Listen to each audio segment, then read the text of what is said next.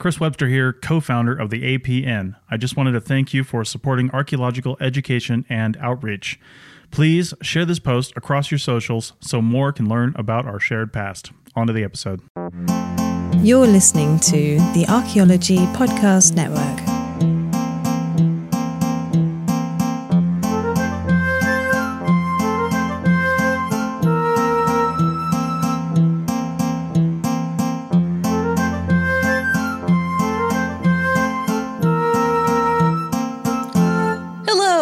Welcome to The Dirt, a podcast about archaeology, anthropology, and our shared human past. I'm Anna. And I'm Amber. And before we roll the dice and see what comes up in this episode, we've got some stuff. Ah, Eh? that's right. we have two patrons to shout out. First, we have Erica, and then Don leveled up from total dirtbag to absolute dirtbag. So thank you, Erica and Don. And, and listeners, if you want to support us and support the show at any level, there we have a number of tiers at which you can provide a monthly donation to the dirt. And all of that goes directly into the stuff we do for the show. So if you want to do that, you can over at patreon.com slash the dirt podcast. And we're just really always blown away and grateful that people want to give us their dollars for this thing that we do that we love to do. Yeah. So thank you. Thanks, everybody. And thanks also to all of you who made this Spooktober our biggest yet.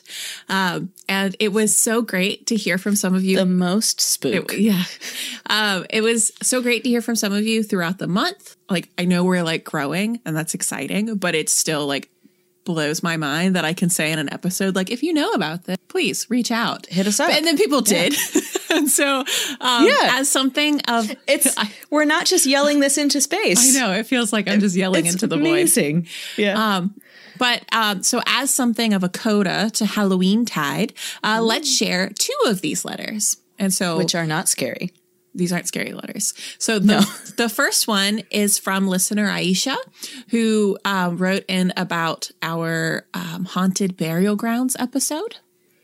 Which people seem to really love. People seem I to told like you I. I mean I told you in the episode that you did a really great job. Oh, thanks. Yeah, but it's it's nice. Yeah. Yeah. Um, and so Aisha says, "Hey, Hey. Hello. Um, I'm new to your podcast and I just listened to episode 110. They built it on a haunted burial ground and it reminded me of something. I'm binge watching True Blood these days, and what you said about IBG in relation to colonialism and post colonialism echoed with what happens to Terry Bellefleur in season five. Um, Aisha goes on to tell me what happened because I don't remember. I think I stopped at like season Terry three. Bellefleur was in the Marines, suffers P. I didn't. Uh, was so Terry was in the Marines.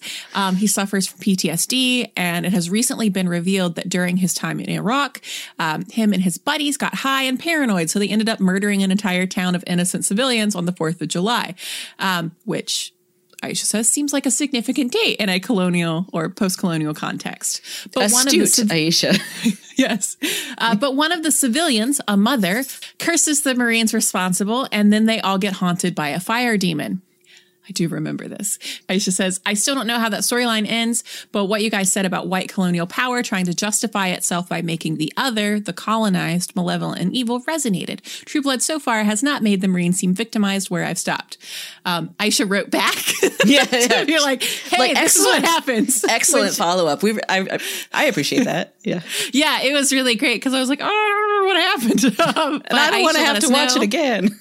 Um, so no spoilers. But um, when Aisha mentioned this, so sort of like I watched True Blood in a very different. Like I was a very different person with a different set of like knowledge, like when I I, saw today. it. Um, and so I didn't think a whole lot about it. I mean, I, I was just like, Whoa, but I didn't um, have anything to kind of anchor that. But uh, with Aisha's email, I was like, that sounds like an Ifrit. And um, Ifrit are a kind of class of jinn semi spiritual, semi being thing. The idea is that they're made of smokeless fire. That's like a um, Fire. Interesting. like a really beautiful like way to describe them. Jinn are part of the folklore and the mythology of like originally the Arabian Peninsula, but it sort of reaches out in other places mm-hmm. and it predates Islam. That they're mentioned in the Quran a couple times, but like but really there's something like older and deeper and like part of like cultural traditions out of which like the the like environment within which Islam was formed. Not mm-hmm. that they mm-hmm. like influenced, but they were there before. And so like when like Muhammad like received like the revelation and like started the religion, He would have that was all about part that was all part of world the world. Okay. So yeah, so but the the Ifrit is is like a is the fiery one. Okay. Um, so there's there are like ifrit, there are ghouls. There, so the word ghoul Yeah. is an Arabic word, and that's a type of jinn. And so the jinn actually are nothing like the genie in Aladdin. I wasn't going to say anything. No, I- am just I'm just saying like it's something, and so but it is something that um, white people love. Love a good gin. Mm-hmm. Um, and I'm and also I'm saying all of this as somebody who has like done research, but like doesn't know. Uh, because it Right. You're, also you're external to that. To yeah because also like it's like external to the culture but also external to sort of the like bodies of literature Mm-hmm. because it's something that like factors into elements of like spiritualism and Mm-hmm. like mysticism and so it's all it's all something that people who are external to all of that love thinking about because it's something that's sort of like scary and exotic and Yeah. the word majnun in arabic means is crazy and it means that you're possessed by a jinn um, like because like jinn is like the root, right. and so J N N jinn, Majnun is like you, because we, we talked about this like with Chris Donley where you have like the infixes and the suffixes and stuff. Mm-hmm. Oh, yeah, you can an put all those bits around the let yeah. the root letters, and it makes other concepts. Um, and so that's something that That's how Hebrew comes up too. there. Yeah. Yeah, yeah. Um, so, but if you want to like learn about, if you want to learn about jinn in a like, uh, like a fun context, um, I really rec. No, I like. I really, really recommend the novel um, Alif the Unseen, Okay.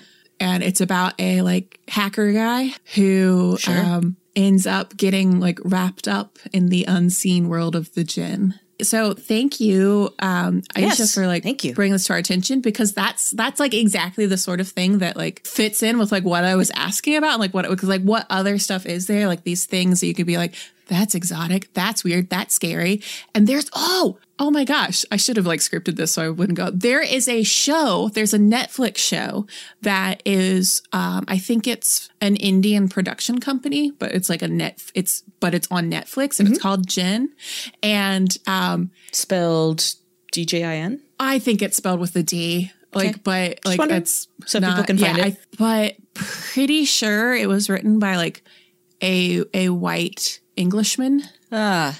Um, Okay. And so there's so it's it's supposed to be like a horror show. There's a lot happening in it that I was just like, this isn't what I signed up for. um, but there's also there's also a movie that is um, there's a movie about a, a jinn that's like possessed an apartment building in um, the Emirates, and it was like the first like Emirati horror film. The whole and it building? well, like the a specific is? apartment Oh, okay. But like within the building, but in like a high rise. And so like it's something that has come up. And so yeah, thank you, Aisha. Yes, All thank you for, say, like for this your insight great. and saying this so we don't have to go watch True Blood again. Never again. And then we have a second email from Glenn who responded to to our plea for help uh, dealing with Malagasy. And so Glenn writes, "Hello from the district. Hello. Hello, neighbor. In your recent Ordeal podcast, you discussed some aspects of the reign of Queen Ranavalona I of Madagascar, or Imerina, as the kingdom was called. It is a great Spooktober topic. Amber, take take a bow there. Thank you. since she is known to have had a particularly bloody reign, replete with poison ordeals, military conquest, and conscripted labor. One ghastly piece of lore is that she threw unrepentant Christian converts from a cliff below her palace, the Rova, in the capital city. This cliff is still ca- I don't I shouldn't laugh at that. This cliff is still called Ampamarinana, the tumbling downhill to this day. You mentioned that you'd like to know the real pronunciation for certain Malagasy words. My family is from Madagascar, so I made the attached video, Glenn. You shouldn't have, but thank you, to demonstrate how these words are pronounced. It is definitely understandable that you find it difficult to pronounce Malagasy. I have trouble myself. Thank you, Glenn. Very kind of you. But there are a couple rules that can help. One, it is largely phonetic. Once you know the sound a letter represents, it's pretty regular. And two, there's a high frequency of phantom vowels. Ooh, spooktober vowels, where the vowel is barely aspirated, if at all, which is bound to trip you up, but at least it'll be a known unknown. I'd like to end this email by encouraging you to look more into the archaeology of Madagascar. Potential podcast? Oh, Glenn, Glenn. guess what? Surprise, Glenn. Yeah. Since since it is such a unique place and is little known in the anglophone world, a brief taste of what is out there: an underwater cave with preserved prehistoric animals. Think giant lemurs. When do I not? Rock art with said giant lemurs, the reconstructed ancient Imerina Palace at Ambohimanga, which is a UNESCO World Heritage Site, and the famous pirate graveyards on the Ile Sainte Marie.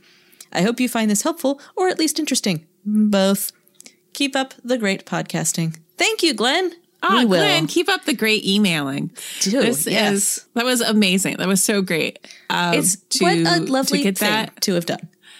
Yeah, and um, great news for Glenn and everyone. When I was preparing that Spooktober episode, I put Madagascar on the list of like episodes Upcoming. to do soonish. Yeah, on deck. So, um, yeah, coming soon. TBD. Sp- spring spring 2021 to your ears. TBD, but soon. Yeah. So we love hearing from you listeners with your insights, your questions, and your very kind words. Um, oh my goodness. Everyone so is so kind.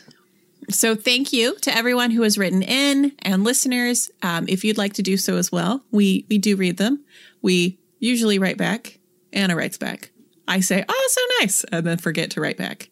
So I we talk about the emails though, and I do, I think I I try I to speak for them to- both to Anna.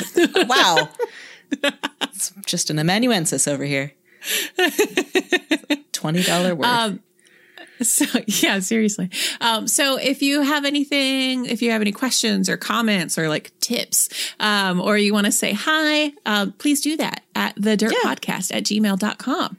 yeah, So a lot of up top business. yeah. Sorry about that. It's okay. was fun. I told my mom about these emails, and she was delighted. Ah, Momcast. Podcast. So let's get down to business. Today we're talking about gambling, both in terms of the social practice of gambling and the material culture associated with games and betting. So let's jump right in by consulting the Cambridge Encyclopedia of Anthropology, in which the wonderfully named Anthony Pickles writes, quote, Gambling is not a universal human activity. Betting is restricted to a subsection of any given population, and there are some areas of the world, most notably the Pacific Islands and Inuit communities, where gambling was once unknown. Many intentional communities, religious orders, and nation states ban gambling or discourage it, and most states impose variously effective regulations and prescriptions on the legitimate forms of gambling, the contexts where it is permitted, who may play, the odds that may be offered, and the proportion of revenue to be appropriated by states, independent bodies, and charities. The dominant discussions in the study of gambling are therefore who gambles and on what, why they gamble, and why some people, ethnic and or cultural groups, genders, income brackets, etc., gamble more frequently and or with higher stakes. Ancillary debates center on the relationship between games and gambling, the perceived causes of wins and losses, the correlation of gambling to other activities perceived as risky, and the role of gambling in redistributing valuables within and across societies. Anthropology has played a key role in moving beyond a problem oriented approach to gambling by virtue of its attention to the context and symbolism of gambling within cultures. Oftentimes, the eth- I read that as ethography, and then mid word, my brain went, Is that a word? Tisn't. Oftentimes, the ethnography itself challenges broadly held assumptions, such as the idea that gambling addiction is to be understood as an individual failing, and the notion that humans calculate risk like not be- like not very proficient economists. Ouch. Has the anthropology of the global as the anthropology of the global north has matured and the gambling industry has become more corporate than mob run, there is now a growing body of literature that tackles gambling at home ethnographically. These have just specifically referring to the games of Uno that I play here. With wagers? No, just with the consequence of I don't care when I play games. Ugh. I know. Ugh. And so there are some real consequences if I don't play good. Ugh. I get yelled at. These these have generated excellent ethnographic insight into the mutual construction of gamblers as addicted or compulsive.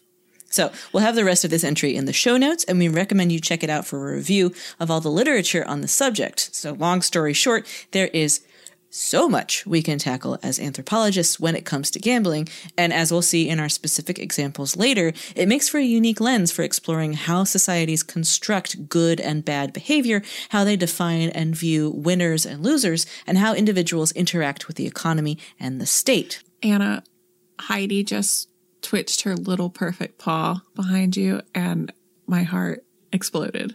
Oh, hi, baby. I didn't know. I didn't know she was up there. She just like that little dream or something. Oh, Aw. oh, Hello. Well, I'm glad you get to look at her while we record.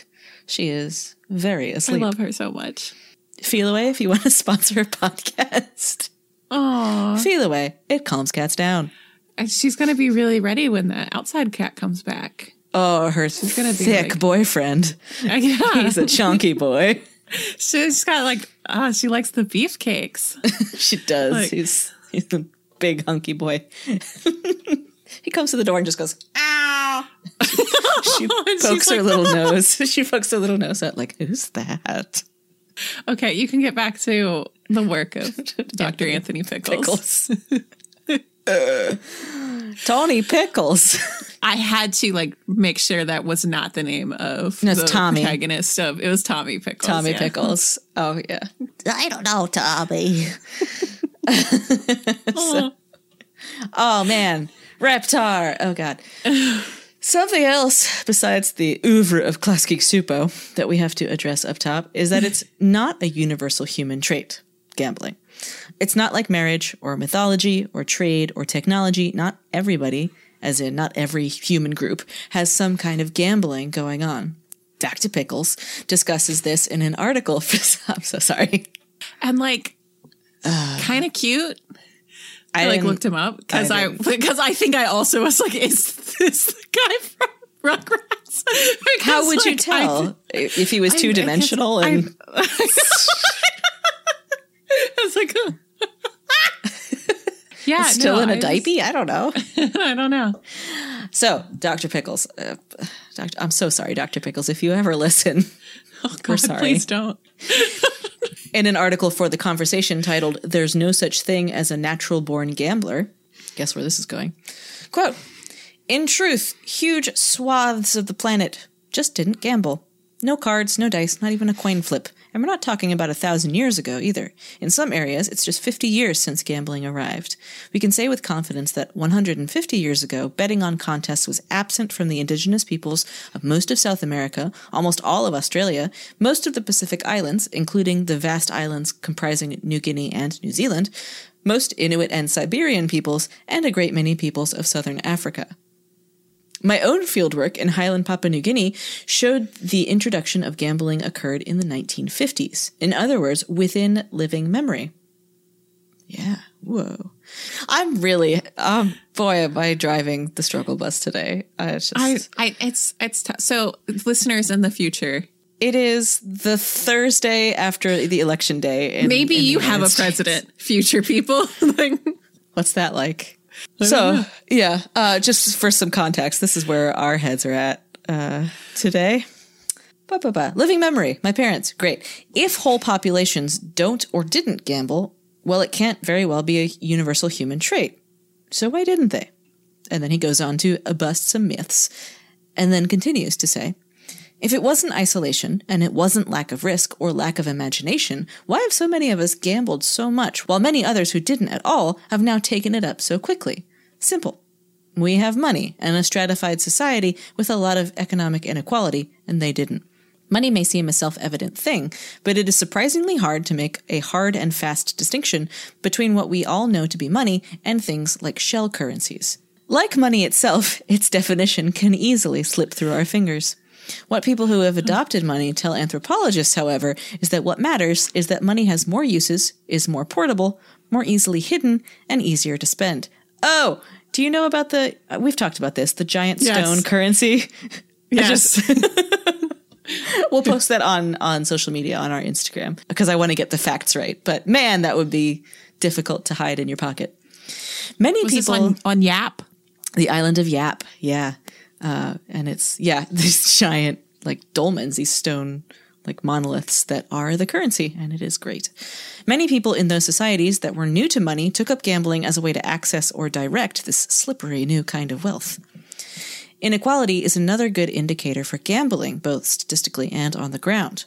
Where I did my fieldwork, gambling arrived with the return of the first migrant laborers, young men who, along with a knowledge of gambling, brought back what seemed like huge wealth and who had the potential to upend traditional hierarchies.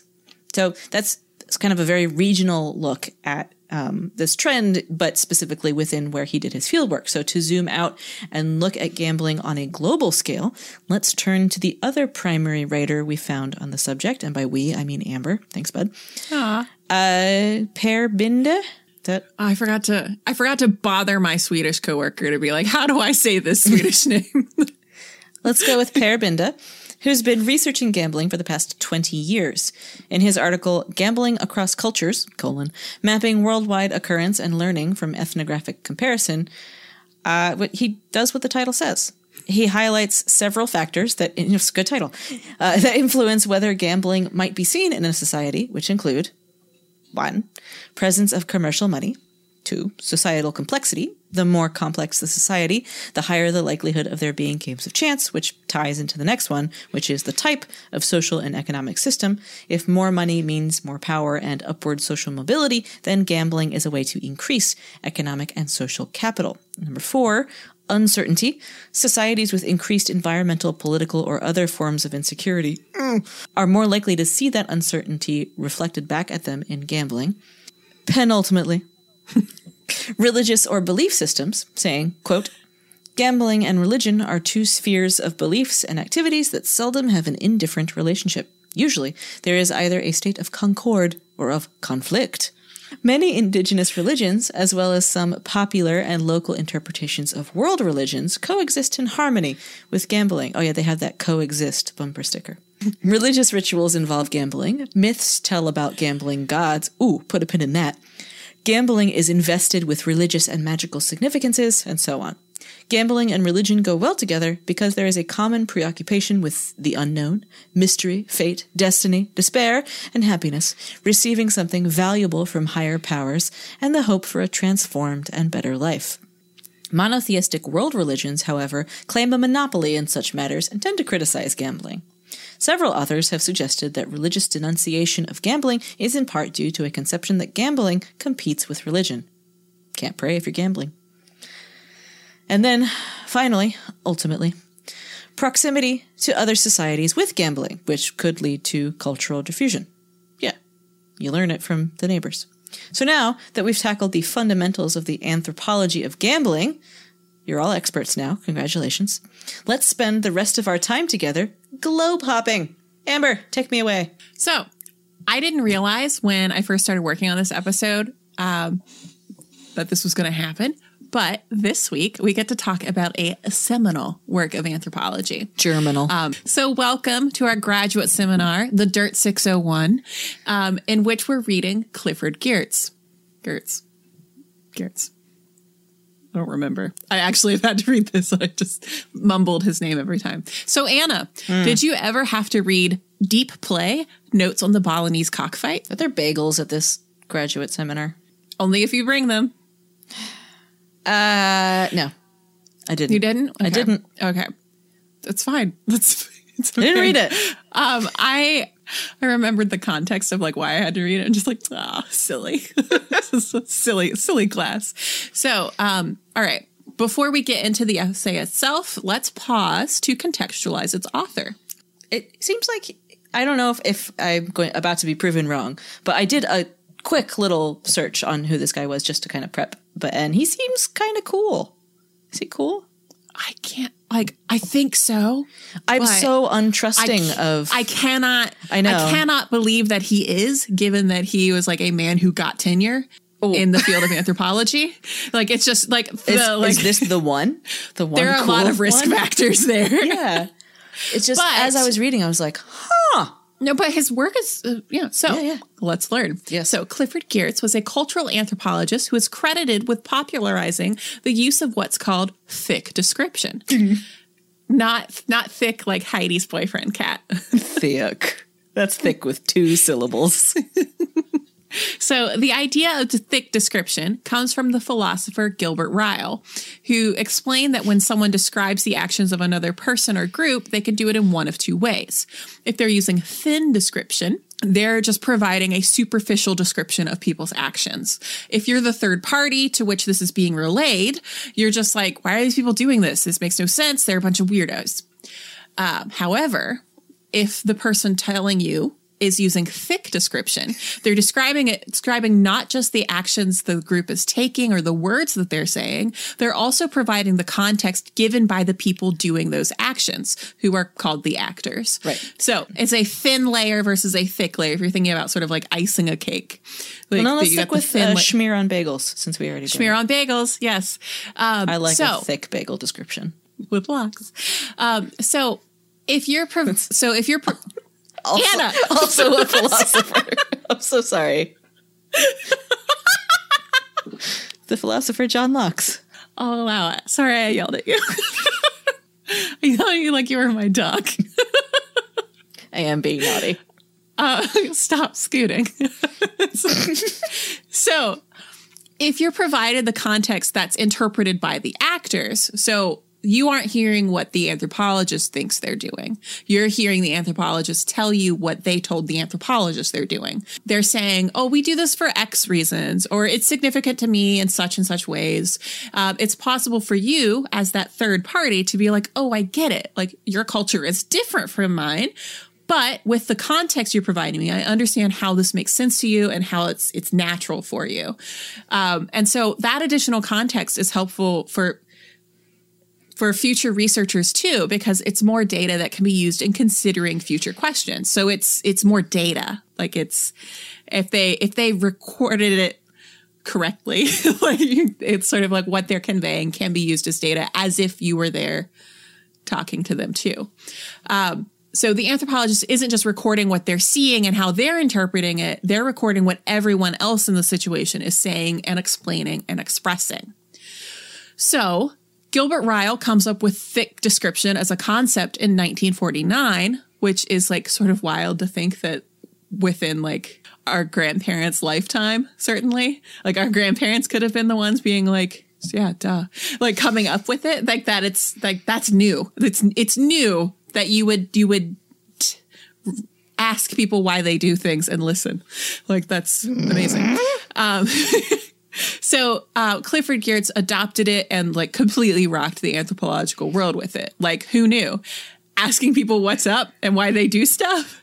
Amazing. Uh, and uh, you know, in one direction, awesome, great, super glad he came up with it. Kind of sad that it was so late.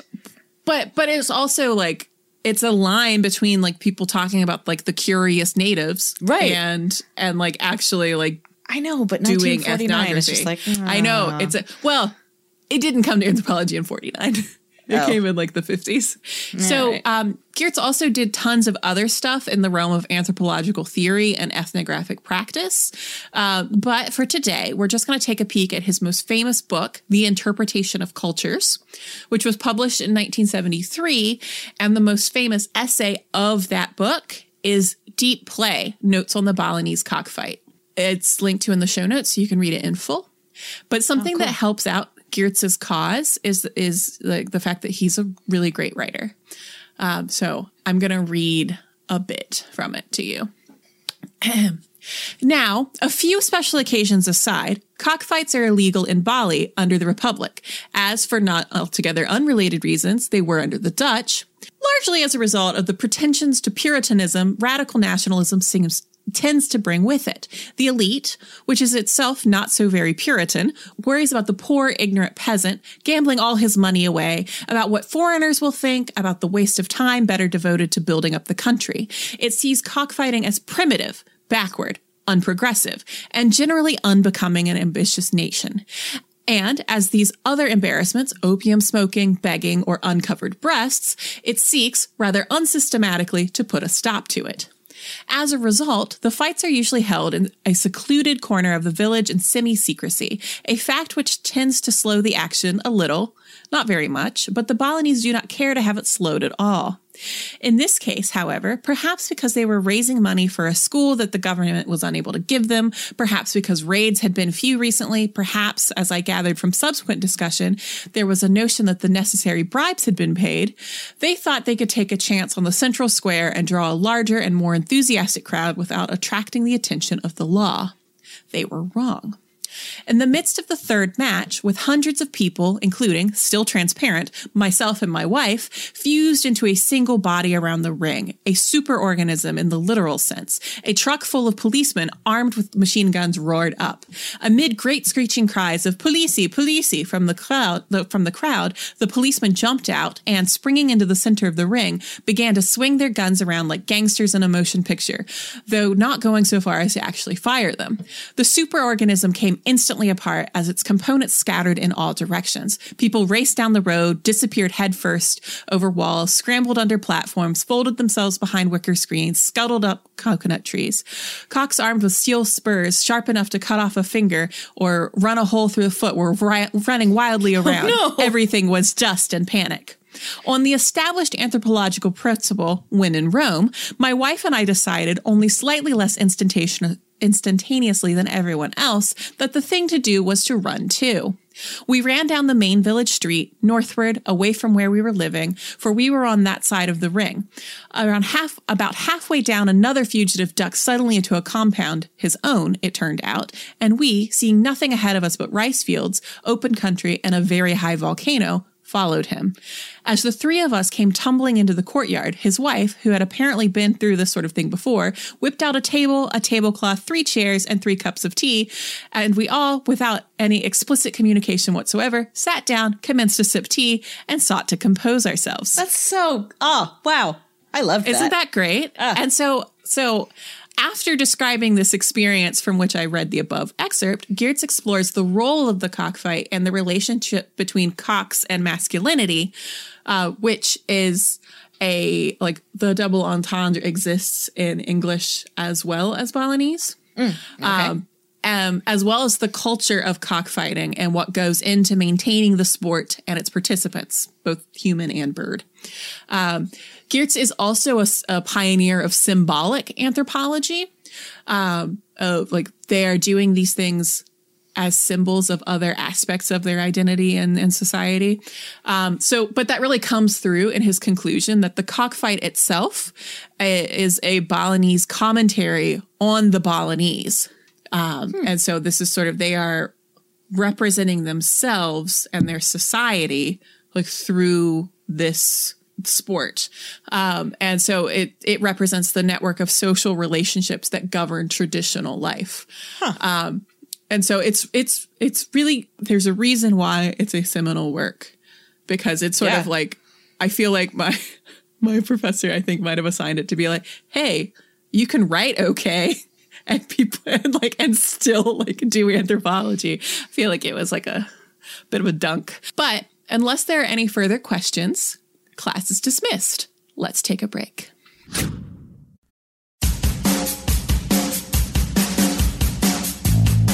Need to gain essential business skills to level up in your career? Then UCR University Extension's Professional Certificate in Heritage Business Management is the program for you. Join the first University of California online business program designed by and for cultural heritage professionals.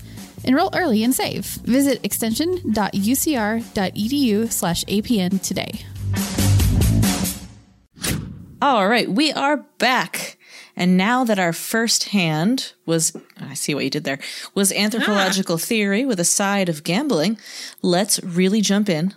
Oh, you missed the chance to say let's go all in. I don't know anything about gambling. So, I mean, I did watch Uncut Gems, so I know a lot about gambling now. but Well, it's something you say in poker. So let's Okay. go all in and talk All about in. it. uh, yeah. All the chips, not those kinds of chips. Calm down.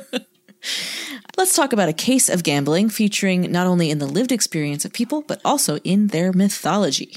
So to do so, let's return in a kind of belated way to Chaco Canyon, which we last discussed way, way, way back, nearly a hundred episodes ago. Oh my god. Oh my God. In episode 16 on ancestral Puebloans. The following is from American Archaeology magazine, and Alexandra Wintz writes in When the Gambler Came to Chaco. Quote, Navajo oral histories tell of a great gambler who had a profound effect on Chaco Canyon, the ancestral Puebloan capital located in what is now northwestern New Mexico. His name translated to winner of people or he who wins men at play, and he traveled to Chaco from the south. Once there, he began gambling with the locals, engaging in games such as dice and foot races. He always won. Faced with such a formidable opponent, the people of Chaco lost all their possessions at first. Then they gambled their spouses and children, and finally themselves into his debt. With a group of slaves now available to do his bidding, the gambler ordered them to construct a series of great houses, the monumental architecture that fills Chaco Canyon today. To archaeologist Rob Weiner, the story of the gambler reveals a previously unappreciated part of Chaco's past. Through his betting skills, the gambler became powerful enough to coordinate the immense amounts of labor and planning needed to build Chaco's architecture. And the archaeological record at Chaco supports the oral histories. For more than a century, researchers there have unearthed hundreds of gaming related artifacts such as bone dice and wooden sticks. Such games would have played a crucial role in developing and maintaining community relationships at Chaco, said Weiner. People from different family groups might have settled minor arguments with a friendly game of dice. Or neighboring communities could have brought their best goods to wager during a high stakes sporting game, much as a bookie might take a bet on the Super Bowl today. Are we allowed to say Super Bowl? Superb owl. Uh, and so Weiner says, quote, gambling was taking place in Chaco and it had a lot of social repercussions, end quote. We learn more about those social repercussions from Weiner himself in the journal American Antiquity, in which he gives us a case study with actual material stuff from the ancient Puebloan site of Chaco Canyon. He says, the rituals of gaming and gambling between outlier communities or between outlier communities and groups from Chaco would have given people who may not have spoken the same language a way to interact and make social connections, exchange goods and information, meet marriage partners, and feel a general sense of conne- connectedness as participants in the Chaco big idea, which makes it sound like some sort of multi level marketing. Well, Well, it's not a pyramid scheme because if it were a pyramid scheme, they wouldn't be a part of it. That's what everybody who's like is in an MLM says. It's not a pyramid scheme. If it were a pyramid scheme, I wouldn't do it. Of course not. Furthermore, ceremonial gambling matches related to rainmaking and divination, as known ethnographically among the Pueblos, may have been a ritual vehicle through which Chacoan religious ideology was performed, participated in, and reproduced.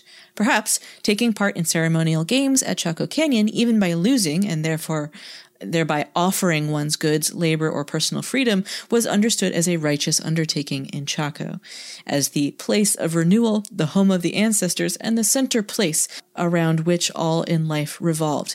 Chaco Canyon is the one that has that big kind of central road that just kind of goes off, right? And it's thought to be mm. there were a lot of kind of outlying communities, so this this is cool. Weiner goes on to describe some of the artifacts from Chaco that are most likely to be related to gambling. Again, as he mentions in this article, maybe there's another functional explanation for these objects, but if there is, archaeologists have not pinpointed it. And so these include wooden cylinders, um, deliberately carved and worked, they're not just broken sticks, which are notable because they're very consistent in their dimensions bone dice, which are also roughly consistent in size, shape, and markings. Most are ovoid, not sheep shaped, but oval shaped. uh, but, or kind of like lozenge shaped, kind of faceted, but sort of roughly describing an oval. Is that a lozenge? Yeah, yeah. Anyway, they're kind of elongated in shape with hatch marks incised on them. And so when I say dice, they're not dice in the sense that you might think of now in a, a modern kind of Western context with the, the cube shapes. These are flat mm-hmm. tabs. They're sort of two dimensional. They don't have multiple faces. Well, they have multiple faces. Two. They also have more than two dimensions. yes, but two sided is really what I should have said. They're more like uh, when you go to when when you when you go to a museum and you get you put you crank the penny through the commemorative penny Yeah. cranking machine. That's what they look like, but with hatch marks instead of like Smithsonian. We've also got Type Three sticks. which is great. I guess there were types one and two. Weiner does not describe them. These are poles that resemble something like a field hockey stick, if you're familiar with that, or just a regular hockey stick, but with a shorter uh, business end. A long handle, and then the far end that comes out a little bit of an angle with a slight scoop carved into it. Uh, and Weiner likens these to something called shinny sticks, which sent me down a minor rabbit hole, but here's the etymology. Shinny, generally believed to be a precursor to ice hockey, was informal enough in his formative years that the pucks and sticks were often makeshift. During the Great Depression, in the United States, for example, Northern boys, I don't, it says Northern boys, I don't know, but I feel like I have to say Northern boys, use tree branches or broom handles as sticks, a tin can, a piece of wood, and even a frozen road apple, which is horse poo, as a puck, better be frozen. Any object about the right size might serve as a puck. The name is derived from the Scottish game Shinty, playing some Shinty. And indeed, and indeed, shinny was a common name for one of shinty's many regional variations in Scotland. Shinny, though, now is a primarily Canadian term and is usually called pickup hockey or pond hockey in the United States. A myth perpetuates in Canada that the name is derived from children tying thick catalogs from the local chain department store around their legs, especially the goalies, as a makeshift type of shin guard. So that's unsubstantiated. Uh, so there's that. Those Cool. objects may be related to a game that was probably played a bit like hockey. The short version of the story is that this was another game that, that formed a part of social life at Chaco. But games were also tied into the cosmology and mythology of the place and the people. So, which brings us to The Great Gambler. What, what are you making that face for? Oh, is Heidi doing stuff? Doing stretchies. Hi. Hi, baby. I'm doing story time. You want to hear a story? Which brings us to the Great Gambler, a mythical figure who shows up in Puebloan and Navajo stories. And he sounds like the kind of guy your parents warned you about. So a little bit of this is, is repetitive, uh, of what we just said above, kind of describing the gambler, but this is a kind of synthesis of multiple myths from the various Puebloan groups about the great gambler. So let's hear the whole story. Navajo stories tell how the gambler, again, he who wins men at play, the son of the sun, the one in the sky, came to Chaco Canyon from the south. He lived at Pueblo Alto and wore a characteristic piece of turquoise jewelry. He was a skilled gambler and gambled with the people of Chaco. He also introduced addictive, mind altering drugs to the people. Some of the games he played included hoop and pole, dice, a golf like game, so maybe that's those shinny sticks correspond to that, pushing over posts, a game I could handle, and foot races. That one's not for me. The gambler always won and continued to win until the people had gambled away all their possessions. With nothing left to wager, they bet themselves and their family members and eventually became the gambler's slaves. People from the surrounding regions came and gambled with him. They all lost, and eventually they too became his slaves. The gambler put the people to work building the great houses that now fill Chaco Canyon. Eventually, he aroused the wrath of the sun, his dad, and the deities and the people began to plot the gambler's downfall. The deities created a hero to challenge the gambler. The hero was made to look identical to the gambler, and he recruited the assistance of various animal deities to help him defeat the gambler. The deities created a sandstorm to distract the gambler's watchmen as the hero arrived in the canyon. The hero then challenged the gambler to a series of matches. With the assistance of the animal deities, the hero defeated the gambler in all the games, with the bets culminating in the hero winning all of the gambler's slaves and possessions. The people of Chaco decided to banish or kill the gambler, but the sun took pity on him and told him this is the part that I love the imagery of and told them to shoot the gambler into the sky using a magical bow. Nice. So they shot him up and he landed in different versions on the moon or in the south where he came from. This is how I feel about my phone a lot of the time and what I want to do to it. As the gambler ascended into the heavens, he either explicitly stated he would return or implied it by speaking in Spanish or white man's words. The people feared what would happen to them now that the hero had attained power, but he assured them he was a different sort of person than the gambler and freed them. The people dispersed from Chaco in the four directions. Eventually, the gambler returned to the southwest as the god of the Spaniards slash Mexicans. So, let's take a moment to let those implications sink in. Mm. So it seems from the juxtaposition of the oral history with the archaeological record that gambling and gaming was an integral part of life at Chaco Canyon, but maybe there is an element of, of moralizing, and I don't know if moralizing is the right word, but but a warning in the mythology about the very real prospect of social problems that gambling can create. But it's clear that that gambling existed in that culture. It's not like it was introduced by colonial forces. It was there. Yeah. yeah, and it was something that was seen as like I guess I guess fun because people did it, but also the like there were high stakes. Yeah. Like, they, there were consequences. I guess is better than stakes. Um, So I mean, stakes is the relevant word though. I know, I know, and I don't want it to seem like I'm like making a pun. No, yeah, um, okay, that's fair. So, we've established that gambling isn't an innate human behavior and that large parts of the world had never had gambling as part of their societies. So, one such place is Australia, or so it was thought. So, much of the Australian continent has no tradition of gambling prior to colonization, but of course, there's no monolithic culture in Australia. So, we can't necessarily say that the Aboriginal Australians of the southeastern coast, um, what's today Victoria and New South Wales, um, would have had the same approach or lack thereof to gambling as in Northern Australia. So, which, while I was doing that, have you ever looked at photos of Arnhem Land in the Northern Territory of Australia? I don't know that I have. It is gorgeous. Mm. Like the opposite of those pictures that I was looking at before we started recording. so, Sorry about that. So, Helen Breen's article, Visitors to Northern Australia Debating the History of Indigenous Gambling, tackles this and also brings up Per Binde's work that we discussed earlier. So, it's coming full circle. So, the abstract of her article reads Was gambling introduced to Indigenous Australians by British colonists in 1788, or was it introduced by Macassan fishermen much earlier? Using a variety of literature resources, it is argued that Indigenous Australians gambling, uh, sorry, that Indigenous Australian gambling did exist in regions along Australia's northern coastlines in pre-colonial times due to the influence of Macassan fishermen. Using an anthropological model, the adoption of card games and gambling is seen as adaptive response to changes in the lives of Indigenous Australians. It is also argued that Binde's four conditions for predicting the presence of gambling in traditional societies are not reliable indicators for predicting gambling by Indigenous Australians in Northern Australia in pre-colonial times. So, who who Macassan? The Macassan fishermen. So Macassan fishermen is the term.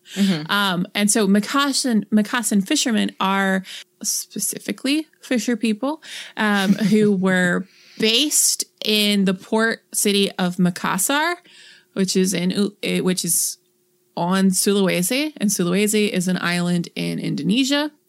Um, and so they traveled. So, so they were involved in like maritime like trade and exploits uh, from Sulawesi to the coastline of Arnhem Land and the Kimberley, which are both in northern Australia. Um, and so they were like they were on that like well before European settlement in Australia until the early 20th century. So that was sort of the era of the Macassan fishermen. I'm assuming that's where the term anti-macassar comes from, like a macassar being like a like a hair oil or something. I think, and an anti-macassar is something that you like a kind of doily thing that you drape over your seat so you don't get stains I have it. no idea what you're talking about. Alrighty. Yeah, it's a, a piece of cloth put over the back of a chair to protect it from grease and dirt, or as an ornament. Used to keep macassar oil off of things, Interesting. I assume came from that place. Interesting. All right. Doo-doo. Well, Helen Breen goes through through all the stuff, but what I thought was very interesting was that she like shots are fired, um, and so she says.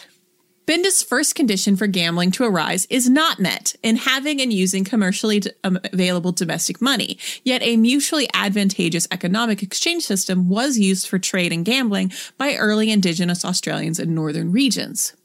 Binde's second condition for gambling to exist due to social inequality, vast gaps in class and wealth, is not met in egalitarian Indigenous Australian society, yet gambling was present in northern parts of Australia in pre colonial ages. Binde's third condition for gambling to arise, that of social complexity, is not met through the narrow definition of established large settlements. Given a more comprehensive definition of social complexity, possibly including over 40,000 years of ancient culture and society, this condition could be regarded as being partly met. And then Binde's fourth condition for gambling to arise under certain kinds of competitive intertribal relations is partly met, as some small scale regional fighting and warfare did occur, but it was countered by successful peacekeeping strategies. Even so, gambling was present in some Northern Australian Indigenous groups before European colonization.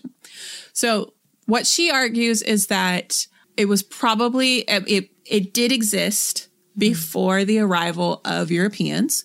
It was probably introduced by the Macassan fishermen.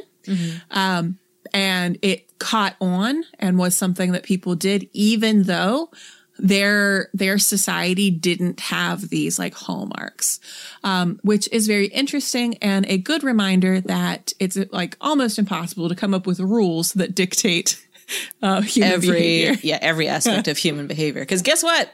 We're complicated and weird, Yeah, and that's okay. So, um, yeah. So let's mull over that and take another break. Let's do that.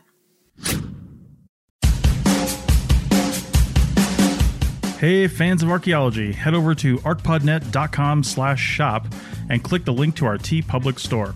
You'll find some awesome designs that you can pick up on t-shirts, mugs, and more.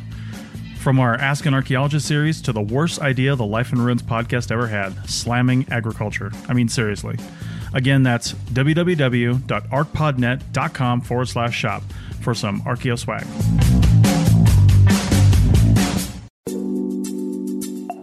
Chris Webster here to tell you about one of our affiliates, Timeular. That's T I M E U L A R. Whether you work from home or can go to the office or even to the field, Timeular is an app and if you want it, a physical device that helps you track your time down to the minute. Have a hard time separating your work life balance? Set a weekly goal for tracked work hours and stop when you hit that goal. It's right in the app. So support the APN and finally start accurately tracking your time by heading to arcpodnet.com forward slash timeular. That's arcpodnet.com forward slash timeular to get on track today.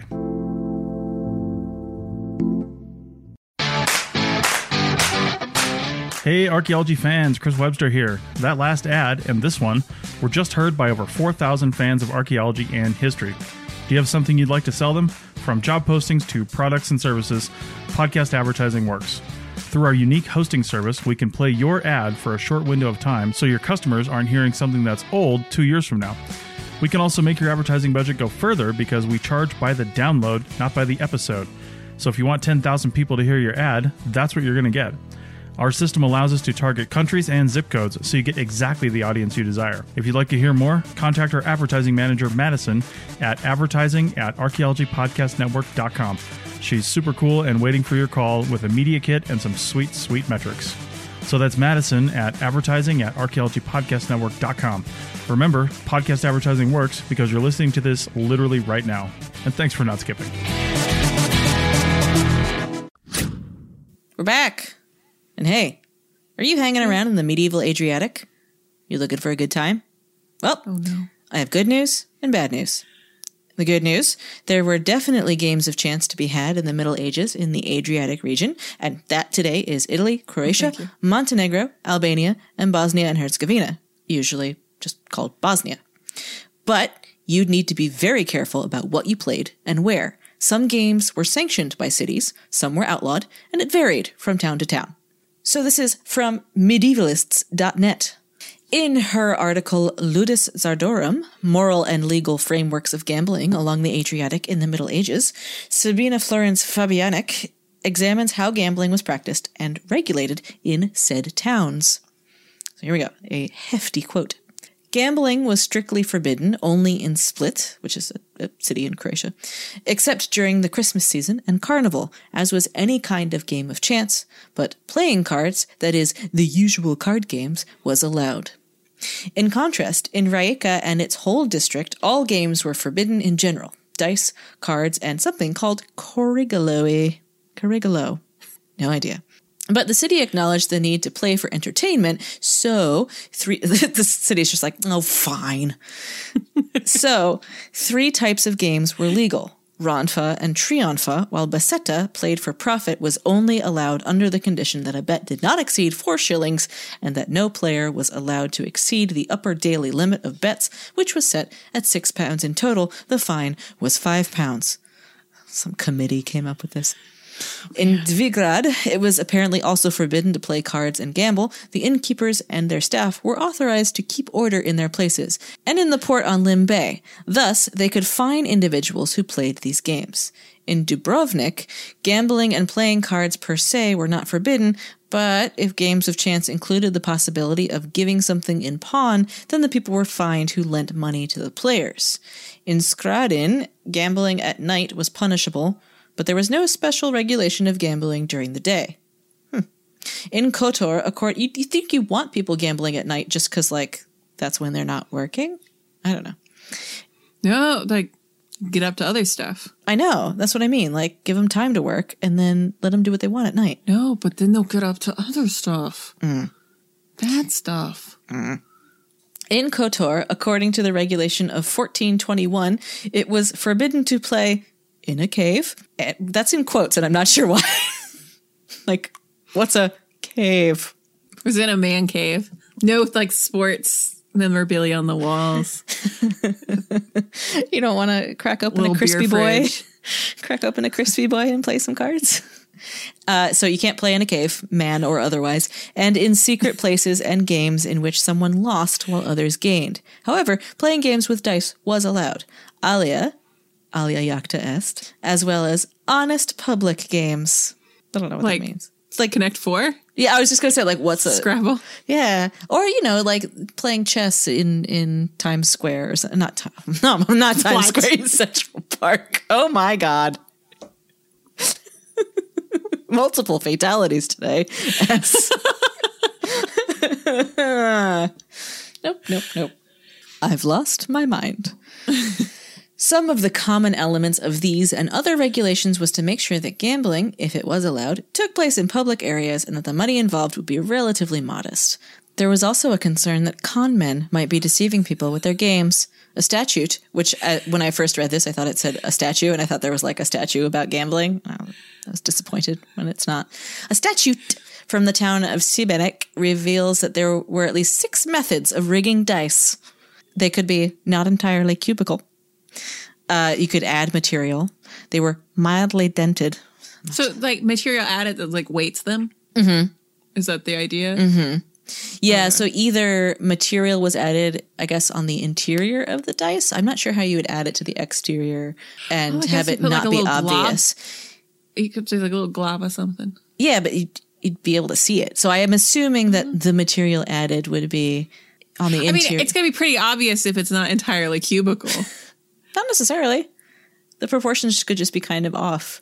I don't know. Okay. Because a lot of times these, these things were made of like bone or, you know, like hand carved. It's pretty difficult to, you know, it's not like these are die cast or something. Um, so they could be mildly dented. Oh, okay. Well, with obvious things, they had the same number on two sides. So check your dice before you play, I guess. They were filled with lead or mercury, or they were rubbed with a magnet. I guess that only works if you're playing on a metallic surface and it just goes Against the insane clown posse. How does it work? Look, I got a reference. Yeah, good job. I was gonna say against you playing against Ian McKellen as Magneto. He'd just probably he'd probably kill you. if you accused him of cheating. Uh, so there could be shady dice. Meanwhile, some civic officials saw a benefit in allowing gambling.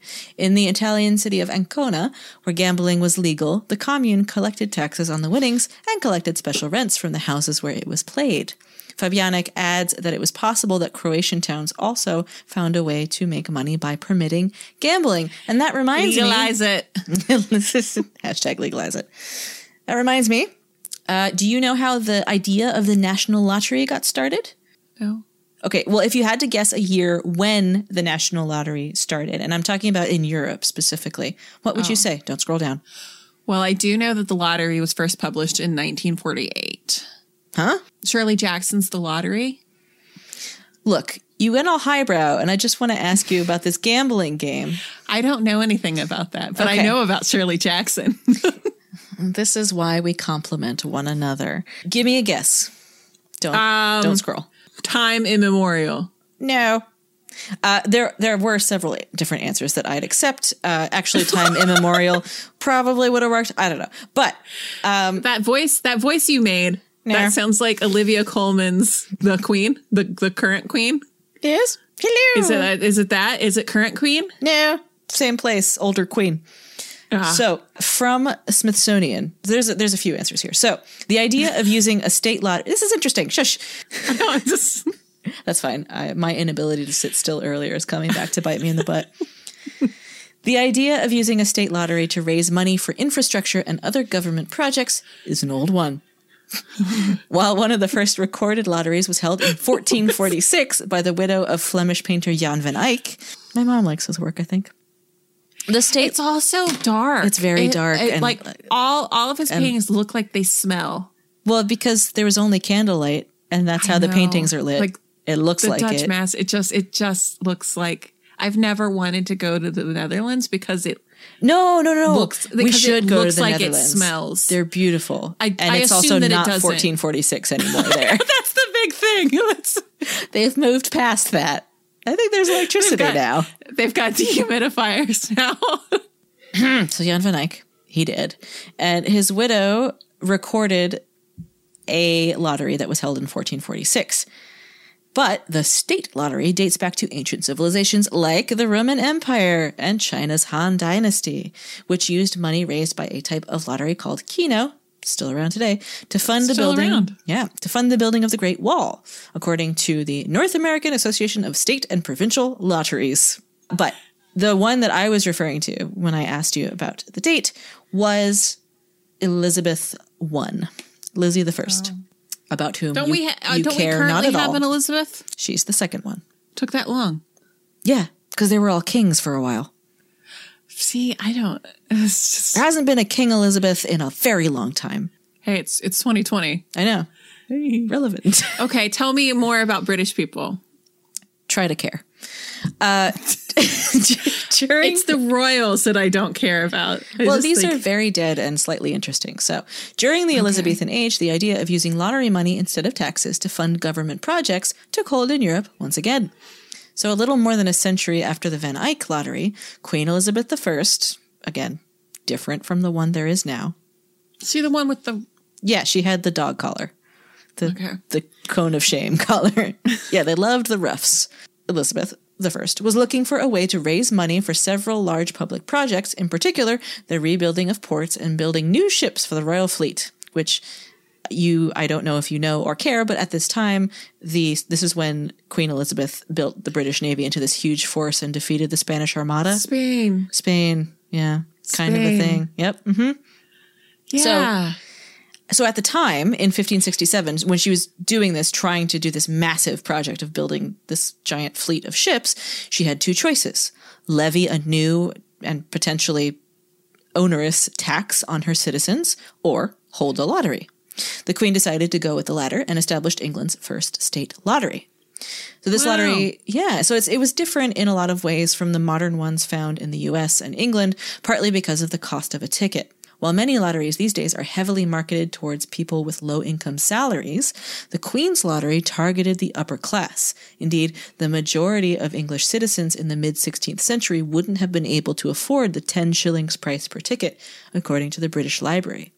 Not only did it cost a lot of money, but the pool was limited to 400,000 tickets. So the lucky winner would receive five thousand pounds in cash, which I didn't convert that, but that's a lot in like now money.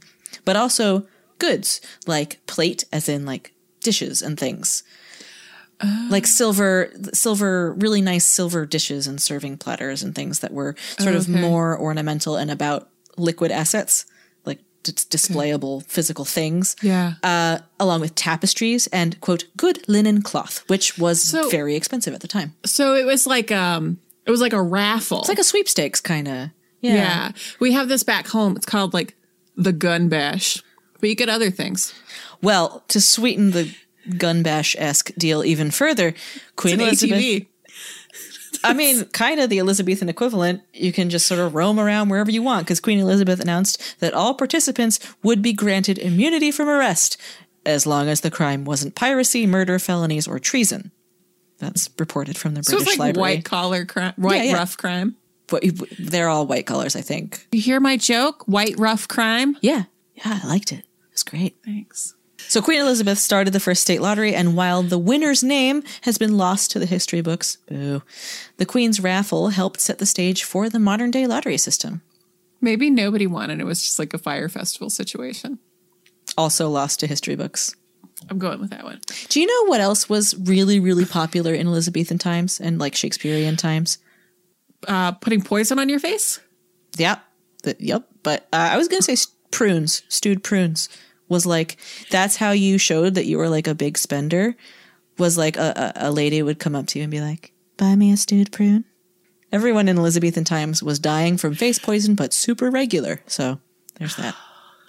History smelled bad. We're going to have to just deal with that. Yeah. So I've got one last story to share, um, and this time it's from Barbados. Uh, this story focuses on enslaved Africans who brought with them traditions from their homes in Western Africa. So this is explored in depth in a master's thesis by Katrina Ann Cristiano um, entitled Gaming Among Enslaved Africans in the Caribbean, whose abstract is as follows.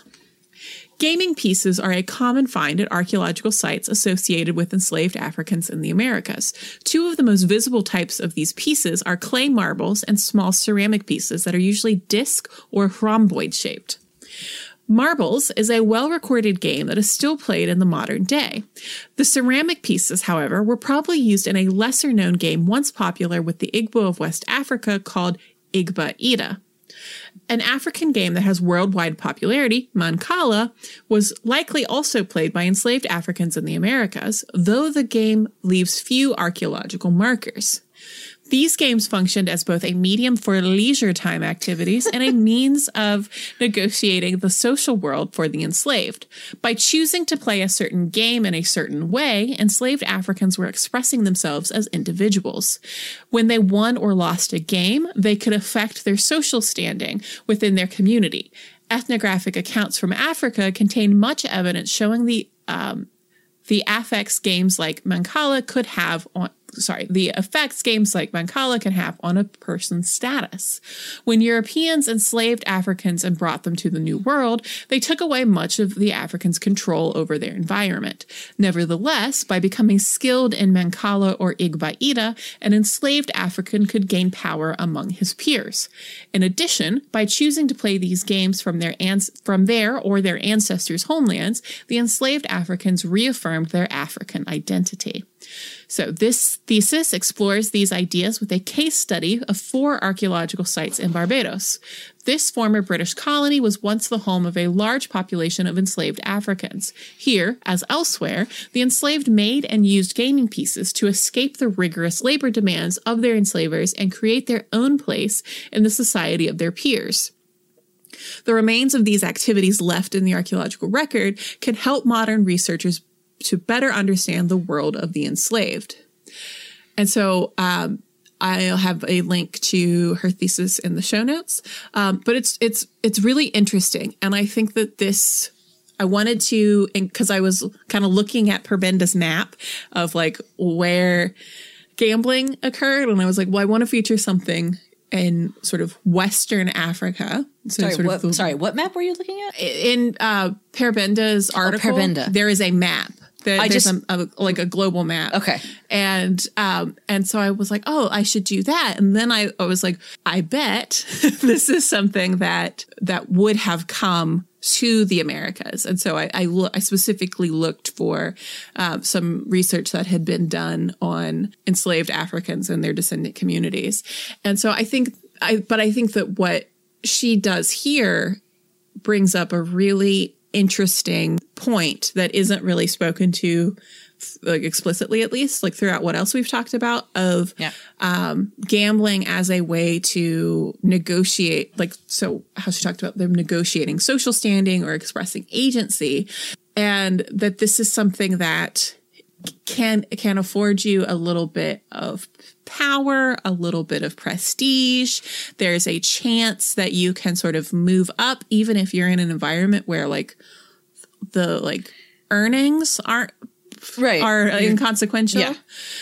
And and then um so this along with the idea around uh gambling taking root in like heavily stratified uh, societies with a lot of inequality um there's it makes a lot of sense why gambling is is popular in vulnerable communities and, and how people um, it's it's quite simple for people who who lead like comfortable stable existences to look down on people who gamble or who perhaps um, have uh, maybe considered as like compulsive gamblers or people who have um, lost a lot to gambling like it's something that it makes sense like why someone does. would do that Yeah, if you examine Um, the the history of of the social contexts, yeah, it yeah does.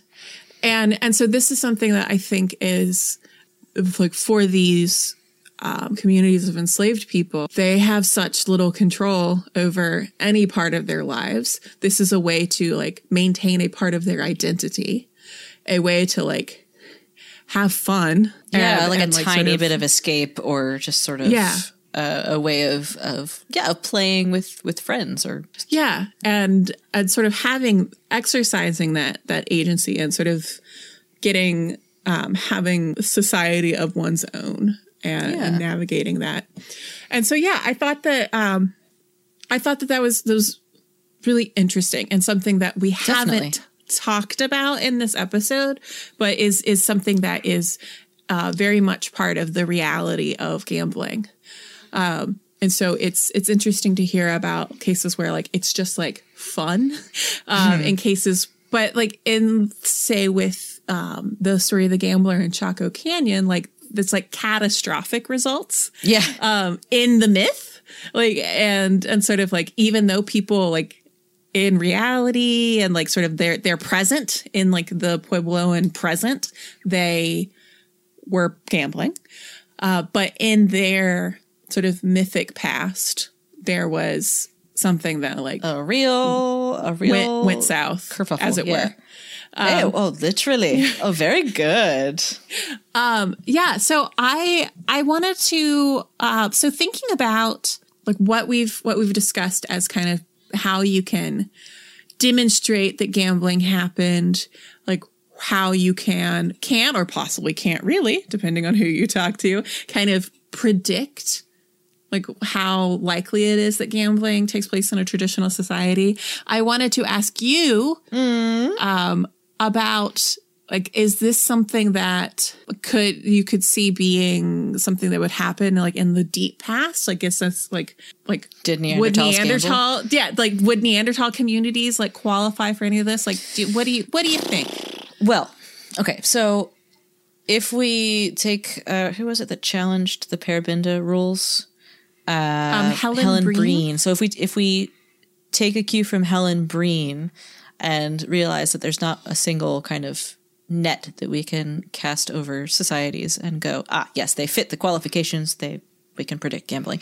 Probably can't do that. And also, there's no evidence, to my knowledge, that Neanderthals had a particularly stratified society. So if you take that away, you know, they're can you imagine like neanderthal like landlords cave, neanderthal bosses cave lords. oh man But I'm sure that early humans like Neanderthals played played games because most species have some form of play among the young and even even adults can sometimes be playful.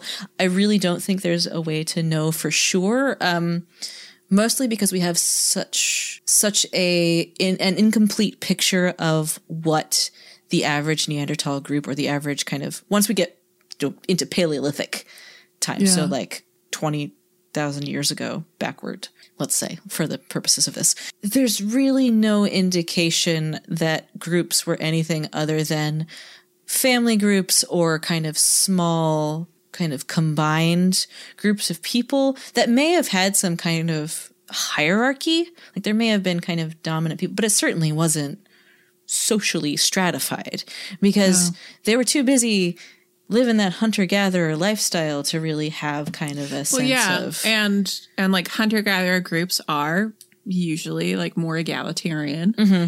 Yeah, and so I guess like also like how do you find Like, okay, so here's evidence the of thing. like tournaments and things, right Like, even exactly If you're like and what would the physical remains look like because so i mean if you're just hanging out ask any archaeologist who's ever been bored on site like you throw a pebble at a bucket or like you throw like a you can- trowel. don't throw that trowel see if it trowels. sticks in the ground no i know that game Hey, hey, Melanie and Bowie. um but the, i can't think off the top of like what would the you can use anything around you and then brush away any shapes in the dirt and it's gone like it's Yeah. en- entirely ephemeral so i can't think off the top of my head about any pieces of evidence that are supposed to be that have been interpreted as game pieces there's plenty of instances where there's incised bone or eggshell or ochre with markings scratched on it but more often than not that's interpreted as something ritual eh, or something question mark Yeah. uh, people have zillions of theories about it, but I really can't think of anything that. Again, listeners, if you know something that I don't, or if you've if you've heard about something, write in and let us know. But I really can't think of anything in that deep chronology. But this is this is something that um, the sorts of things that we've talked about, where uh, having evidence for like complex or symbolic thought would would come into play.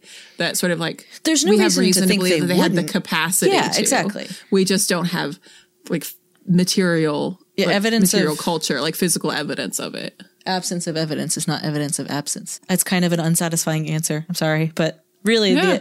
the, the the best I can do is there's no reason to think they wouldn't have been able to. Did they?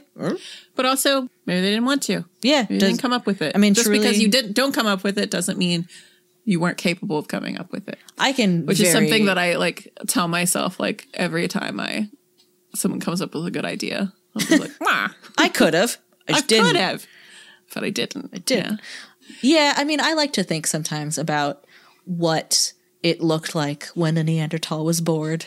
Maybe they didn't have a Well, lot of idle that- time. So that's where we will leave you today, players.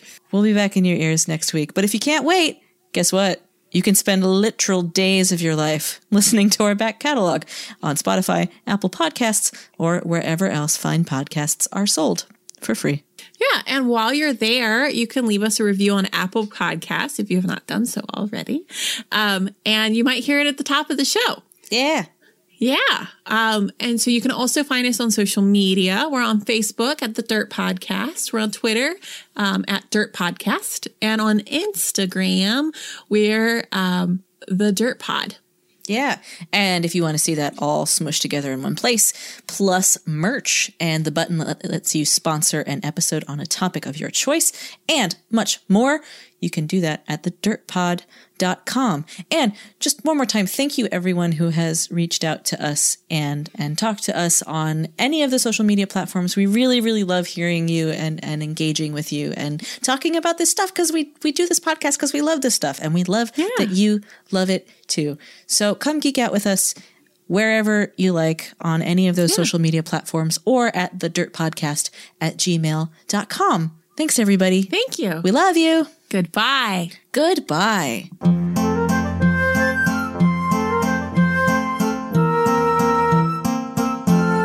This show is produced by the Archaeology Podcast Network, Chris Webster and Tristan Boyle in Reno, Nevada at the Reno Collective. This has been a presentation of the Archaeology Podcast Network. Visit us on the web for show notes and other podcasts at www.archpodnet.com. Contact us at chris at archaeologypodcastnetwork.com. Chris Webster here. Thanks for listening and sharing this episode across your socials. It really helps us get the word out. If you don't know how to share from your podcast app, just look for a share icon on Apple devices. It's usually a box with a little arrow coming out of it, something like that, and share it across your socials right from in the app. If you'd like to support us a little more and get some extras in the process, then head over to archpodnet.com slash members for some options.